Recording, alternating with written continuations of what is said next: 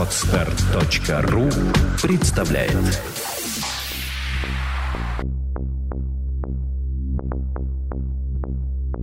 Добрый день, дорогие слушатели. С вами Андрей Капецкий. Я вернулся к вам после небольшого перерыва. Сегодня у нас в гостях научный руководитель проекта «Чувство покоя» Владимир Александрович Иванов. Добрый день.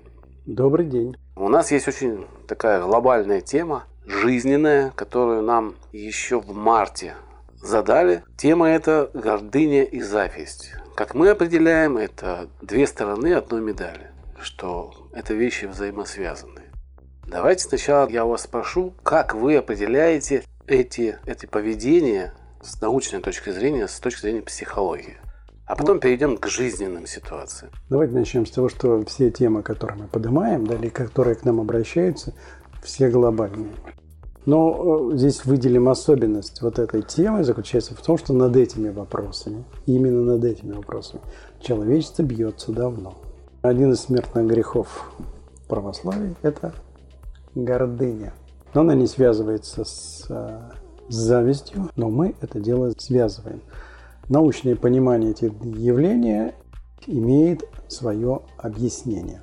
В чем тут вопрос? Да, действительно, человек бьется с этой гордыней и мучится и страдает. Почему? Потому что у него жизненная ситуация гордыни не позволяет продуктивно и эффективно выстраивать взаимодействие с другими людьми. А в чем здесь особенность? Люди, которые гордятся, они с той же силой и завидуют. Вот наша практика показывает, э, когда мы берем когнитивный мотивный тест, люди приходят к нам на консультацию, то видно сразу, что часто выставляется защита против гордыни, часто выставляется защита против зависти. Внешний человек скромный, спокойный, да, но есть внутренний процесс, который показывает истинное состояние человека – зависть. Что же такое зависть? Давайте мы разберемся. Тогда можно подойти к пониманию, что такое гордость. Как соотносятся эти два понятия, эти два чувства, как они взаимодействуют между собой и каковы результаты этого взаимодействия. Давайте, может быть, тогда, предваряя ваше научное объяснение, скажу, что такое зависть для человека, наверное, да? Вот простого в обиходе. Я завидую успеху другого человека. Его покупкам, его продвижению по службе, его красивой жене, все, что он может, лицу, он красивее, чем я. Вот это все в простонародье называется зависть. А, а как это у вас выглядит? Давайте посмотрим на факты. Завидует человек не всем, а кому-то. Ну, успешному? Да. Чем Есть и другие успешные люди, но им-то не завидуют. То есть вопрос в чем? Э, психическая структура зависти. Она заключается в следующем. Я признаю человека другого, таким же, как и я, то есть равным себе. Но разница заключается в том, что у этого человека некоторые параметры жизни, его свойства, качества, там, чем он обладает, лучше, чем у меня. Именно в этот момент разница между тем, чем обладает человек, которого я определил как равным себе. Но у него лучше, чем у меня. Мое внимание направлено на него, на это равенство. Но я вижу, что это не так. Когда я вижу, что у него жена красивее, а у меня не такая, у него машина лучше, чем у меня, я тогда понимаю, что возникает некоторое состояние, которое, в общем-то, и определяется как зависть. Вот в этом, в этом круге зависти человек ходит постоянно, и она побуждает его совершать поступки. Мы стремимся осуществить покупки, изменить жизнь, но тем не менее, сколько бы усилий бы не предпринимали, оказывается, что у другого все равно остается лучше. Это я называю как перпетум мобили, который двигатель, бесконечный постоянный двигатель. Двигатель совершаемых поступков. Человек не живет ради самого себя. Он живет ради утоления своей зависти. Фактически это опять сравнение. Сравнение. Постоянное сравнение, да? И вот это сравнение, если у человека правильно развиты оправдания этого сравнения, да, или там дорожки увидеть, не обидеться на это сравнение, я вот, наверное, так скажу, да, потому что когда возникает зависть, когда ты обижаешься, что ты или на себя у тебя возникает стыд, или когда возникает обида на другого человека, что он успешнее. Все равно, наверное, какие-то эмоции лежат в Это уже потом может возникать вот эти обида и стыд. А как возникает самозависть-то? Ну вот возникновение, вот в момент сравнили, и какая эмоция возникает? Зависть именно, да? Именно это, эмо... зависть. это эмоция зависти, да? Зависть, сравнение. Мгм. Она заключается в том, что у человека, у другого, который я считаю равным себе, лучше, чем у меня. Что лучше? Машина лучше, дом лучше, квартира лучше, лучшие дети и так далее. Внешний вид. И вот эта разница внутри, которую человек сразу не осознает, но она есть. Именно в этот момент сравнения возникает это неприятное чувство, которое называется зависть. И она является побудителем его поступков. Совершать, приобретать, изменять, обладать. И сколько бы он ни изменял это состояние, не стремился достигнуть, все равно возникает это состояние, что кажется что-то еще у другого лучше. И так бесконечно. Я бы хотел понять для наших слушателей, и, как всегда, я дотошный, и пытаясь дать какое-то определение, что такое зависть. Вот я нашел в Википедии значит, определение зависти по общенародному мнению, потому что Википедия это народные словарь там, или энциклопедия, как называть его, да? Вот что они пишут. Зависть – социально-психологический конструктор-концепт, охватывающий целый ряд различных форм социального поведения и чувств, возникающих по отношению к тем, кто обладает чем-то материальным или нематериальным, чем хочет обладать завидующий, но не обладает. По словарю далее, зависть – это досада по чужому добре или благе. Завидовать, жалеть, что у самого нет того, что есть у другого. По словарю Ушакова вызывается желанием иметь то, что есть у другого.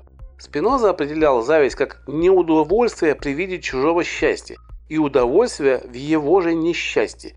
Зависть полагает начало раздору среди людей, отмечал Демокрит. Вот такое длинное Да, объяснение. ну, как раз э, это правильно определяет внешние признаки зависти. А как вы определяете образ зависти с вашей точки зрения, с точки зрения саногенного мышления? Значит, с точки зрения саногенного мышления, зависть – это когда мой образ, мое представление о том, как должно быть у другого человека, не совпадает с тем, что он видит в реальности. Вся наша жизнь состоит несовпадение, рассогласование. И здесь мы, человек видит рассогласование, свое представление, как должно быть, с тем, что он на самом деле видит. И вот этот момент становится душевной болью и что? Побуждением человека к активности. Насколько я понимаю, если 0 равен нулю, это ребро. Это соответствие всему, что есть. Это нормально. Если 0 больше единицы, вверх пошли, то это зависть получается. А если 0 меньше единицы, то есть это минус единицы, то это получается гордыня, как раз вторая сторона медали, если я правильно понимаю вот Это подачу. как раз вторая сторона медали.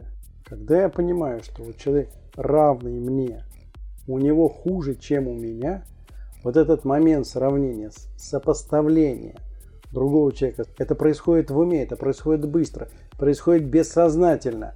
В этот момент возникает чувство, которое называется гордость. Мгм.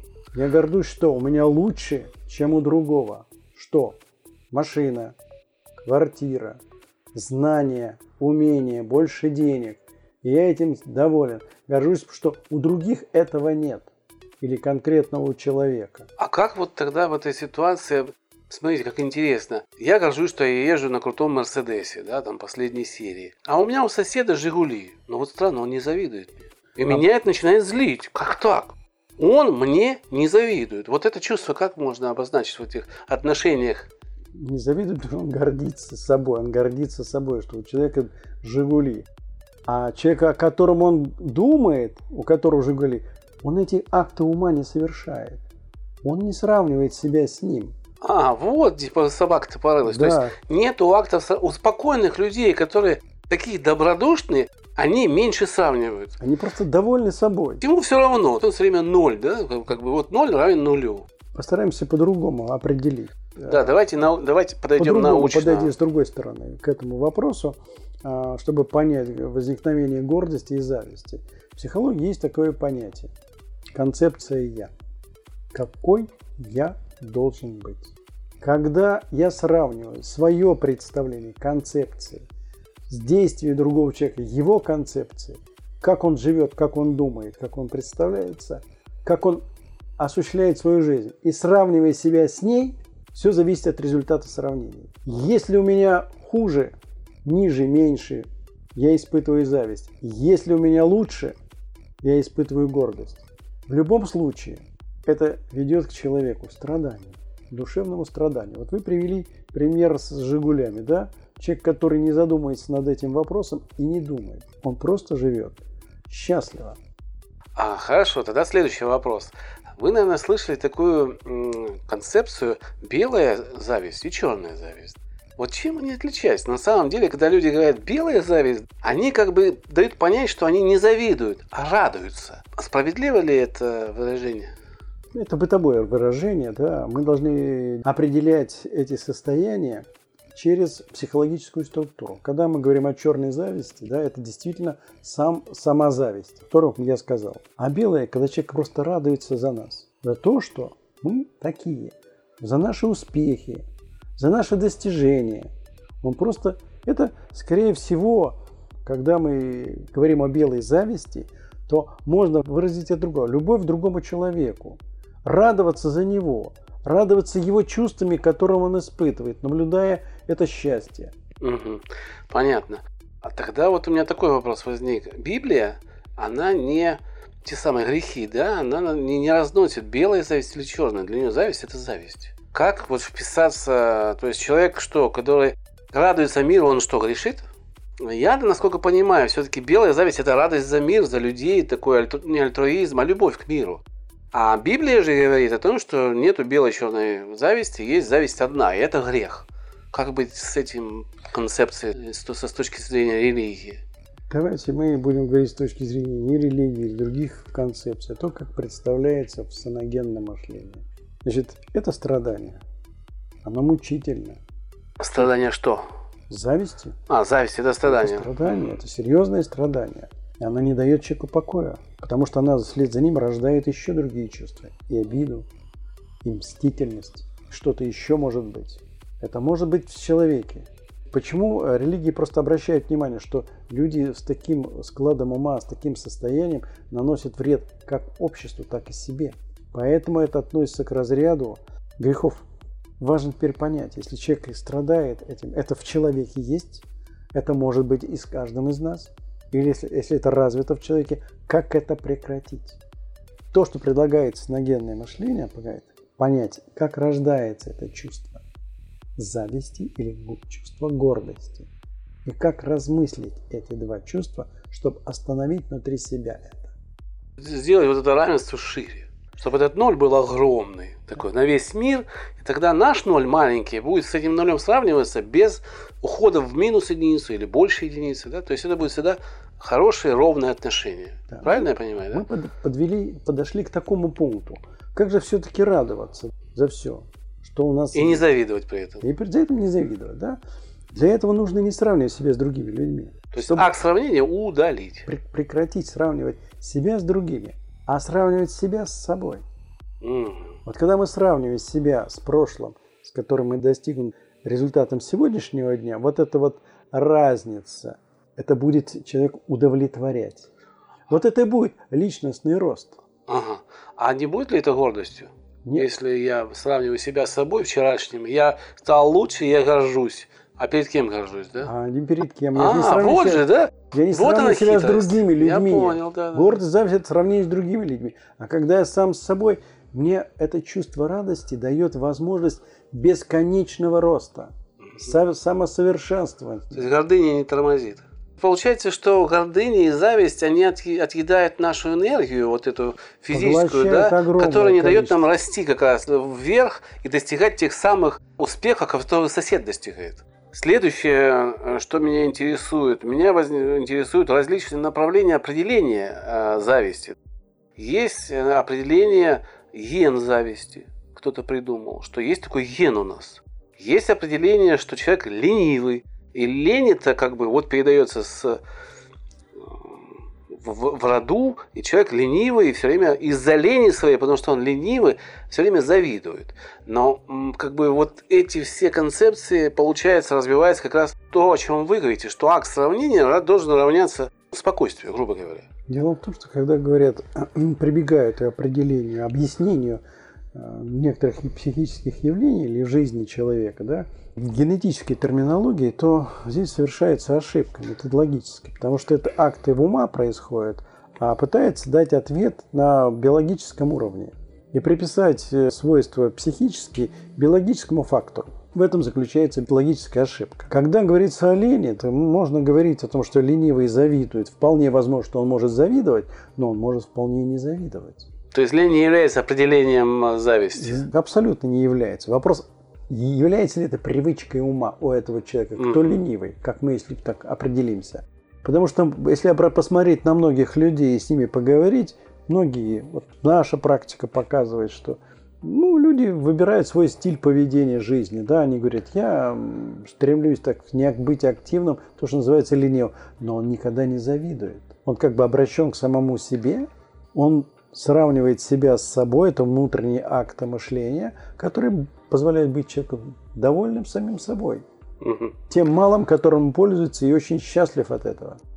Я в одной психологической статье прочитал, что причина зависти – это неудовлетворенность и потребность в чем-либо. То есть, если у меня мало денег, то я не, не удовлетворен. Но вы же сейчас сказали, что как бы если у меня денег нет, то могу не думать, что мне их не хватает. То есть, эта концепция какая-то тоже не очень... Давайте я вас верну к самому началу. Есть один важный акт в возникновении за зависти. Я должен признать человека таким, как я – и без этого акта не начнется дальнейших моментов сравнения. То есть вот это определение, что зависть это всегда сопоставление других с собой, себя с другими. Признание оно... равным себе. Ну, то есть оно верное фактически, да? Зависть это всегда сопоставление других с собой, себя с другими. Да, но акт начинается с того, что я признаю, что этот человек равен мне. Ага. А потом уже... А уже потом начинается момент сравнения. В методологии как раз вот это упущена да. первая строчка, да, равен мне. И получается из-за этого дальнейшие выводы строятся Если я не, стро... не признаю человека равным себе, все, дальнейших сравнений не происходит. Хорошо, тогда давайте поговорим о зависти в повседневной жизни и насколько она мешает нам жить. Те люди, которые завидуют, они как себя ведут в жизни? Они какие высказывают все в лицо, или они тихушники, которые, как бы ты их видишь, они тебе улыбаются, они тихие, скромные, там не разговаривают с тобой, а потом оказывается, что он тебе завидовал. Ну, как любая эмоция, как любое переживание, отнимает время, силы и энергию. И вопрос в том, какова сила этого переживания. Она может отнимать много сил, занимать много сил. И человек тратит на это время, упускает время собственного развития. Угу. Смотря на других, да? Да. Ну, чаще всего, что скрывается за этим? Они могут быть обидчивы, гневливы, стыдливы и гневливы вместе с этим. Зависть вызывает эти еще эмоции, и стыд, и гнев, и обиду гнев. А внешне мы видим просто раздраженного человека. На самом деле он может быть завидовать. Но для того, чтобы это понять, нужно подойти к человеку, с ним общаться, понять его. И только тогда можно вскрыть эти состояния. Ну вот на вашей практике, кто больше тихушников, вот этих тихих людей, о которых говорят скромники, или же вот люди, которые душу на выворот, э, сразу драться, если что. Мне чаще, кажется, как раз... Чаще всего мы сталкиваемся с тем, что люди достаточно скромные. Это вот люди, которые подвержены зависти и гордыне. Да. То они есть... внутри это переживают, они наружу это не выдают. Ага. Но тест показывает, когнитивный мотивный тест, как они э, мыслят. Сейчас я должен понять, не бояться этих тихих людей или не бояться? Да не бояться не надо ничего. В этом смысле это просто большой набор людей разными качествами и свойствами. Просто среди всех многих людей мы сталкиваемся, и каждый из нас сталкивается, кто есть завидует. А может быть, тихий человек не завистником и подвержен может, может быть. быть, да? Но в большинстве, если человек подвержен зависти и гордыне, он тихий человек, вот тот серая мышка, да, которая рядом с нами, мы ее не замечаем.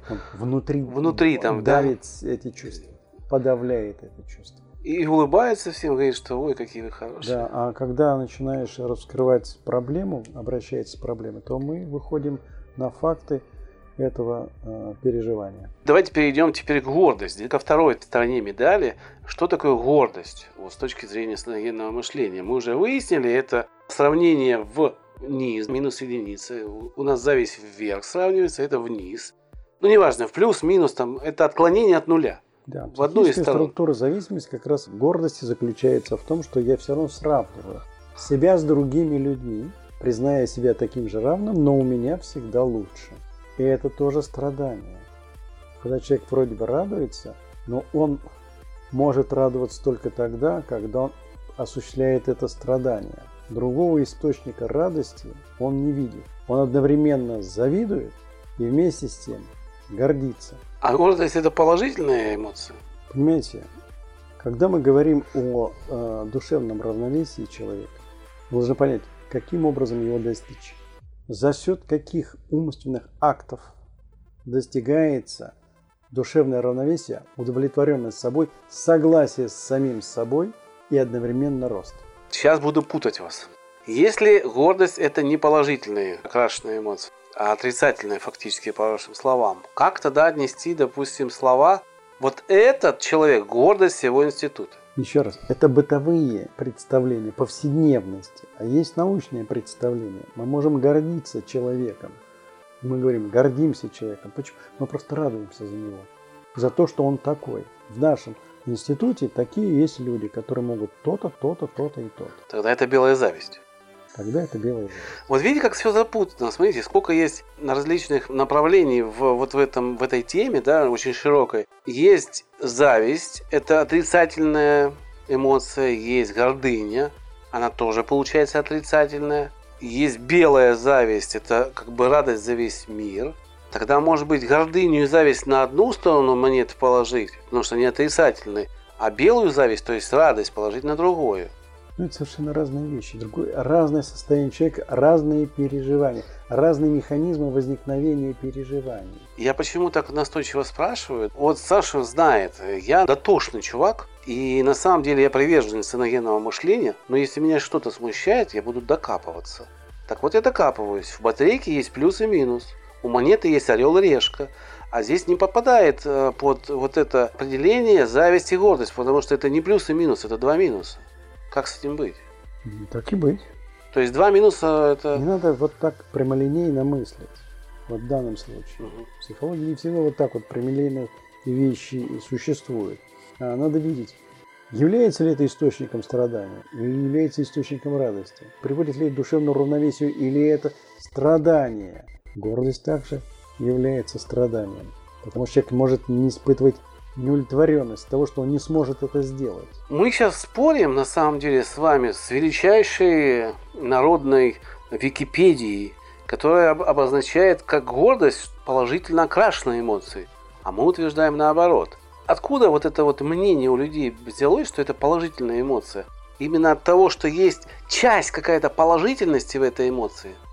Конечно, человек может быть испытывать элемент удовлетворенности. А если он не может испытать этой гордости? Попробуем сравнить э, это с некоторым другим состоянием э, людей. Наркоман. Он испытывает эйфорию. Эйфория является тут моментом, мотива его действий. Мотив, который должны принести ему удовлетворение. Чем заканчивается наркомания? Он стремится к этой эйфории постоянно, а заканчивается ранней смертью. Так и в гордости. Поймите, он должен насыщаться этой гордостью, этой радостью. А когда ее нету, когда он не может осуществить человек этот акт сравнения, не может, что он испытывает? Неудовлетворенность. Человек ощущается перед фактом удовлетворенности жизнью. Вот к чему это ведет. А как тогда определить само уважение к себе? Ведь его многие отождествляют самоуважение и гордость. Самоуважение – это я обращен к себе. В гордости я обращен к другим. Самоуважение говорит о том, что я себя сравниваю с тем, что у меня есть. Я познал что-то большее, и я доволен собой. И я этим самым проявляю в виде самоуважения. Ага. Мы сейчас вот на самом деле ломаем стереотипы многих э, слушателей. И, ну, наверное, это правильно, потому что нужно правильно давать оценку тем чувствам, вокруг, ну, которые вокруг нас Да. существуют. Почему нужно правильно давать оценки? Потому что когда люди к нам приходят, они приходят за помощью. Они говорят, измучился, страдаю, зависть. Но всегда радуюсь, когда вот у меня получается лучше. И тут же сваливается в, го- э, в зависть. Опять страдает. И это движение по кругу. Человек не может получать других удовольствий от жизни. Вот смысл. Вот это эйфория, как у наркомана, укол от наркотика. Нам нужно понять механизм этот и помочь человеку. Даже достаточно, во многих случаях, достаточно для человека правильно проработать свое переживание обиды. И у нее уже сразу ослабевает переживание зависти. А вот гордость и гордыня – это одно и то же? Ну, давайте так. Э, мы говорим, когда говорим о гордости, это научное определение. Когда мы понимаем акты, в результате которых возникает это переживание. Ну, а гордыня – это скорее всего, определение теологическое, бытовое. Смотрите, толковый словарь Ожегова нашел такую штуку. У него в описании гордости это чувство собственного достоинства, самоуважения, чувство удовлетворения от чего-либо, победа или что-то. Кого речь я о том, кем, чем гордятся. Это студент института, о чем мы говорили, да? И тут же четвертый пункт. Высокомерие, чрезвычайно высокое мнение о себе. Как это может быть в одном взаимоисключающие вещи фактически? Они почему-то приведены в одном списке. Если синоним гордости, которое можно взять и отнести положительные черты э, этого действия, а гордость тогда оставить только один отрицательный. Давайте еще раз вернемся к самому началу. Мы определяем психическую структуру гордости. Это научное определение. Как она рождается в каждом из нас и может рождаться. То, что вы описываете, это внешнее описание признаков гордости, внешнее описание, но не внутренний процесс, который происходит внутри человека в виде актов ума. Вот в этом разница. Почему я еще раз хочу подчеркнуть это? Почему нам это нужно разделить и важно понимать? Когда человек приходит к нам и он страдает, мучается, мы должны понимать механизм возникновения этого страдания акты ума, которые он совершает, которые воспроизводят дискомфорт. Ну, тогда я попро... для, того, для, для чего это нужно? Для того, чтобы прекратить это страдание. Чтобы завершить этот процесс, чтобы человек научился и умел понимать свое чувство и прекращать это переживание. Понятно. Я попробую определить от себя ту положительную часть. Если я прав, вы мне скажите, что я прав. Скорее всего, та положительная часть описания гордости – это чувство собственного достоинства. Оно как, как нельзя больше подходит для самоуважающего себя человека, который самодостаточен. И это более правильное описание вот тех частей гордости, о которых упоминается у Ожегова. Чувство собственного достоинства. А гордость или гордыня – это мы оставим тем людям, которые получают негативные эмоции. И так с чувством собственного достоинства мы заканчиваем этот прекрасный подкаст. И надеемся, мы частично, на 1% хотя бы немножечко ответили на заявку, а, которую нам прислали давным-давно в этом подкасте. Спасибо вам большое, Владимир Александрович. До свидания. До новых встреч.